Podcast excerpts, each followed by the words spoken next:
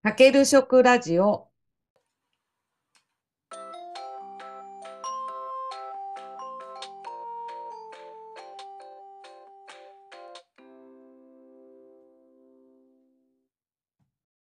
皆さん、こんにちは。大阪ホームクッキングの磯部ゆかです。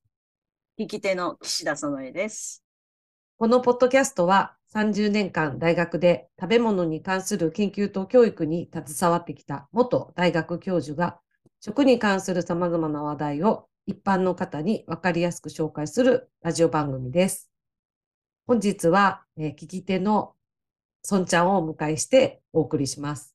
よろしくお願いします。えっ、と、今日のテーマはですね、醤油です。昨年度、日本発酵文化協会っていうところが、発酵の基礎を学ぶ、なんかベーシック講座というのをやっていて、とその講座では、麹と味噌と甘酒と醤油についてえ学ぶことができるっていうものです。それで、あの、今実は醤油作りをしてるんですよ。もう醤油作ってるんですね。そう、家で。なかなか聞かないでしょう、醤油を家で作ってる人。味噌はね、い時々聞くんですけど、うん醤油なかなか聞きませんね。うんえ、孫ちゃんは味噌は作ったことあります？味噌は何回か、もうだいぶ前になりますけど、何回かあるんですけど、醤油はないですね。うん。醤油はそもそも多分醤油を作る材料が、まあ、手に入りにくいかなと思います。ネットで買えるのかな、醤油って何でできてると思います？醤油は、うーん、醤油、小麦、うん大豆？うん。ですかね。えあー、麹？うん。かな？あともう一つ大事なものが。と、ああ、塩。そうです。はい。塩だ、塩。塩です。はいはい。うん。で、えっと、今言ってもらったのが材料になるんだけど、えーこの私が受けた講座では、実はその醤油の材料が送られてくるんですよ。あんで、うんまあ、それも講習費用の中に入ってるんだけど、それと、醤油を、えっと、熟成させる、発酵させるためのケースみたいな、ポリでできたケースみたいなのも送られてきます。うん。で、送られてきたのは、醤油麹っていう、もう麹になったやつと、塩が送られてきただけなんですよ。うん。だから、えっと、さっき言ってもらったように、大豆と小麦と麹が、あの、材料っていうのは正解なんだけど、うん。もう私のところに送ってくるときには、もう大豆は、大豆は蒸す。蒸した大豆と、うん、いった小麦を、こう粉砕したものをまず合わせて、でそこに麹を植えるんですよ。麹、種麹を植える。そうすると、醤油麹っていうのができて、まあ、あとはそれと塩水を混ぜるだけなんですよ。うん。すごく簡単そうでしょ？うん。ね。簡単なのかな？うん だって、す混ぜるだけだからと思う。混ぜるだけ。はい。それが騙された感じで、実はそれからが めんどくさくて、あの、最初の3ヶ月ぐらいは、2日に1回混ぜるんですよ。二日に一回。うん。あの、味噌はもう、うん。あの、容器に入れたらそのまま熟成させるでしょ？うんうん。なんか、天地が返しみたいなのをね、する場合もあるけど、まあ私も大学の授業でずっと味噌を毎年作ってるけど、うんもうそのまま放置しといたら、はいはい。あの、6ヶ月以上経ったらもう大体熟成してくるよね。うんところ、が、醤油はうん。2日に1回混ぜないといけないんですよ。二日に一回。2日に1回ですよ。もう、すっごいめんどくさい、これが。うん。で、4月の頭に始めたから、はい4月、5月、6月いっぱいまでは、うんうん。2日に1回混ぜないといけなくあて、ーそれで、この間問題があったんですよ。うん。あの、ゴールデンウィークにね、はい。実家に2週間帰らなきゃいけなくって、はいはい。でその時にこの醤油の世話を誰がするんだ問題が発生しまして。うん。うん、で、同居の母に頼むか、それか、誰か友達に託すかとか思ったんだけど、うんうんこう自分がこんだけめんどくさいと思ってることを、うん ちょっとね、人に頼むのは、と思って、ねうん持って帰ったんですよ、宮崎に。遠いところ。遠いところを、その容器に入れたやつを。うん。で、やっぱりトランクに入れると、もう万が一破損した時にはい。大変なことになるので、うんうん。機内手荷物として持っていこうと思ったんですようね。ん。そして、そしたら、あの、保安検査場のところでですね、うん。あの、もちろん、金婚とかなったりはしないんだけど、うん。うん。これ何ですか？って、係員の人に。怪しい怪しい。怪しいよね、あれ。あの、透明な容器だから、あの、一応外から何が入ってるかは見えるのね。え、その時は、ごめん、その時はどんな感じ、ドロドロあ、ドロドのロ。感じ？うんうんドロドロした。あうん、そうだ、実物を見せましょう、うん後で。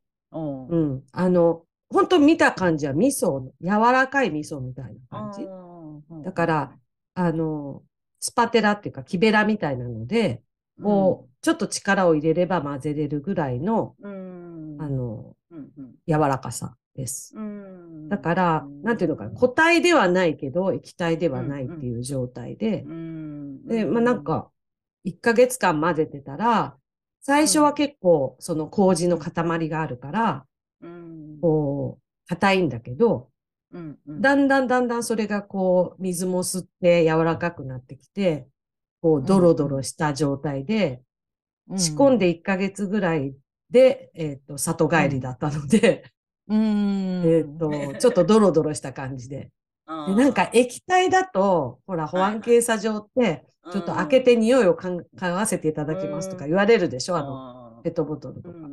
だから、いいや、開けますって言われたらどうしようと思ってたんだけど、これ何ですか？って言われて、あ味噌のようなものですって言ったら、なんか、係員同士でちょっと相談はしてたんだけど、まあ、それでしたら結構ですって言って、あ、うんうん、開けずにあ無事通ってはい。た そして実家に帰ってからも2日に1回混ぜて、で、実家の母には、ん。こんなめんどくさいものをわざわざ抱えてきて、みたいなことで、はい、ちょっと呆れられたんですけど。どれぐらいの量仕込んだんですか？あ、えっとね、醤油麹が 750g、うんうん。そして、えっと、お塩がそれに 180g。うん、で、お水が 900ml でした。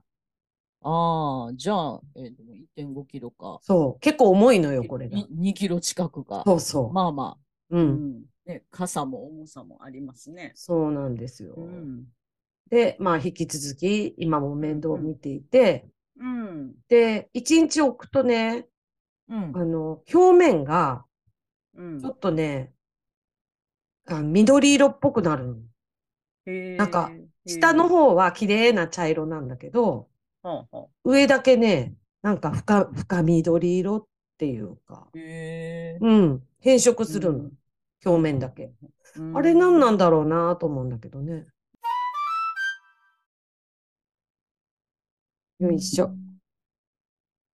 ほら、上の方が色が違うでしょわかる？緑、緑かどうかはこっちからはわからんかわかりづらいけど。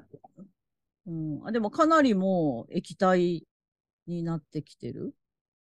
あーあー、はいはいはいはい。わかる？ちょっと、あ、わかるわかる。うん、色が違うや。やろうん、ちょっと違うね。なんかね、緑が混ざったような、ああ、濃い茶色っていうか。うんうんうん。で、と柔らかさは、うん、ああ、はいはいはい。何？まあ、柔らかい味噌ぐらいかな。柔らかい味噌うか。あ、いや、味噌だとうん混ぜないでしょ？だかうんうんらそんなに酸素はいらないってことだよね。ああ、そうだね。で、も、うん。お醤油は酸素がいるんだね。うん。こんだけ混ぜる。うんあ、ちなみにこの混ぜることを、うん貝入れって言います。貝入れ。貝っていうのは、あの、船、船。そうそう、。船の。うん、一寸法師の。ああ、そうそうそうそう。あの、あの貝ね。足の貝ね。貝入れ。入れ、入れは入る。ううんん、入れ。だから、その木桶ですごく大きはいはない単位で作ってたわけでしょ、昔は。うん昔はじゃないわ今もだ。うん今はタンクか。まあ手でやったら、うん、そうそう。だから多分、ねすごいこう、うん長い貝で、こう、木桶を混ぜるっていう作業を、うん。えー、普通にあれなのかな？ちょっと一回醤油さん、醤油屋さんに見学に行かないとですね。そうそうですね。ぜひ行きましょう。あの、二日に一回混ぜてるんかな、うん公協会の資料に、こういうのがついてて、はいはい。職人醤油って。醤油。うんこの職人醤油っていう、なんかうん。お店？があって、その全国の醤油をここに頼むと、こう入手できるっていう。で、この中には、すごい全国の、このお醤油が。やっぱり地方とか場所で全然違うのか違な。う違う。それで、うん。ここにうん。なんか、うん。木桶仕込みの醤油に注目とか言って、その木桶仕込みの醤油を、、うん。あ、の、うん、今、全体の1%なんだって。木桶で作ってるところが。うん、1%うね、ん。ほとんどないんですね。あの、以前、三重県で、うん。あの、うん。お味噌屋さんの味噌蔵に見学させてもらったことがあるんだけど、うん。そこは、一部木、木桶が残ってて、味噌、味噌だけどね、はいはい。醤油じゃなくて。うん、で、その、昔からの味を残すためには木桶を使いたいんだけど、うん。もうそのん木桶自体を作ってくれる職人さんがいないんだって。あー確かにね、うん。うん職人もいるし、材料の大きな木もいるよね。うん。そう、あのーやっぱり木桶だと、こう、うんいろんな微生物がそこにつくから、はいはいはい。うん、うん。その、うんまあ、管理が難しいということもあるかもしれないけど、うんその伝統的な味を、こう、引き継ぐみたいなためには、うん重要なことなんじゃないかなって思いますね。うんうん。なんとか残していってほしいですうね。ん。という、そういうプロジェクトをね、やってるところみたいです。ねで、なんかその職人醤油の定期便っていうのがあって、うんうん。なんか宣伝みたいになってるけど、えっと、日本各地の醤油を季節の食に応じながら特別な一本をつけて毎月お届けしますっていう、そういう、あの、多多分商品だよね。多分サブスクのがあるみたいで、。うんちょっと気にはなってるんですけど。うんてなことで、はいはい。えっと、私は今、醤油を作っているということで、完成がですね、だいたい6ヶ月以降なので、うん。まあ、さっき言ったように3ヶ月間は2日に1回混ぜて、はい。それ以降は1週間から2週間に1回うん混ぜます。うんそして一応6ヶ月で熟成できるという、6ヶ月から絞れるというふうにうん書いてます。もう3ヶ月ぐらいするとかなりシャバシャバってなってくる。なるんかなうんで、えっと、この発酵教室、あ、醤油教室の先生は、まあ6ヶ月で醤油にはなるんだけど、うん一か、一年ぐらい置いた方がいい,、うんいいですよ、みたいなことは言ってました。うん。うん醤油について2人であれこれ話をしていたら結構長くなりましたので何回かに分けて配信します。今回はこれで終わりです。次回もよろしくお願いします。